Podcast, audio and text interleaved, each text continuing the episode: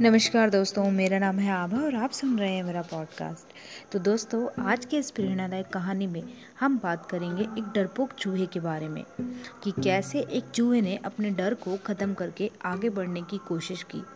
तो दोस्तों, कहानी को पूरा ज़रूर सुनिएगा, क्योंकि यह कहानी हमारी ज़िंदगी में बहुत कुछ बदलाव ज़रूर लाएगी।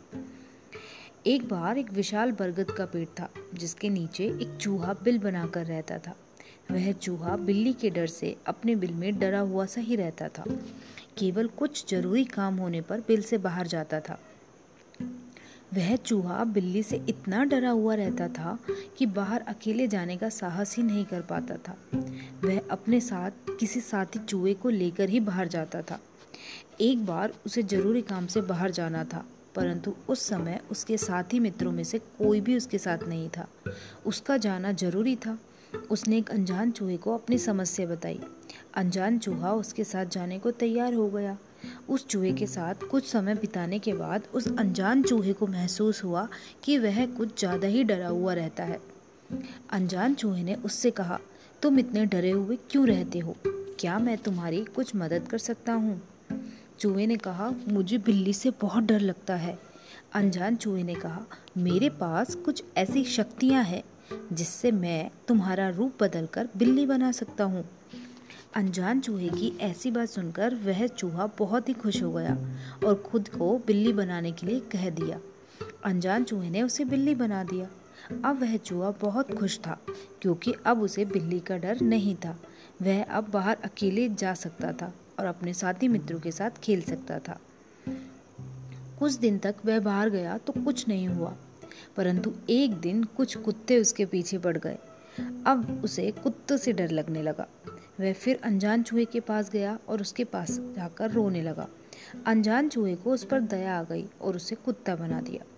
चूहा अब कुत्ता बनकर जैसे ही जंगल में गया, शेर उसे खाने के लिए उसके पीछे पड़ गया।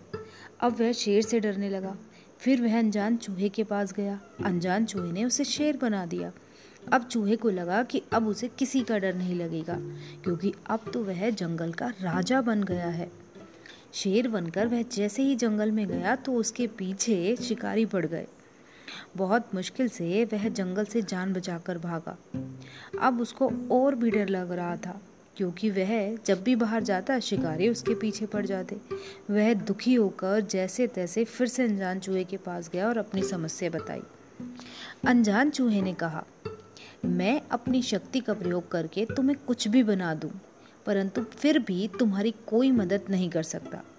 तुम चाहे कुछ भी बन जाओ तुम्हें डर फिर भी लगेगा क्योंकि डर तुम्हारे अंदर है।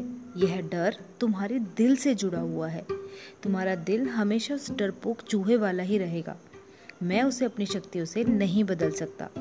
उस डर को तो तुम्हें खुद ही खत्म करना पड़ेगा। अब उस चूहे को सब कुछ समझ में आ चुका था।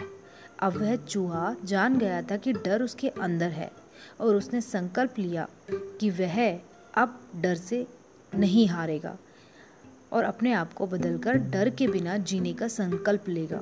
उसने उस अनजान चूहे से फिर से चूहे बनने का आग्रह किया। तो दोस्तों, क्या हम में से बहुत से लोग ऐसे ही नहीं हैं जिनकी ज़िंदगी की यही हकीकत है? हम हमेशा किसी डर या खौफ में जीते हैं।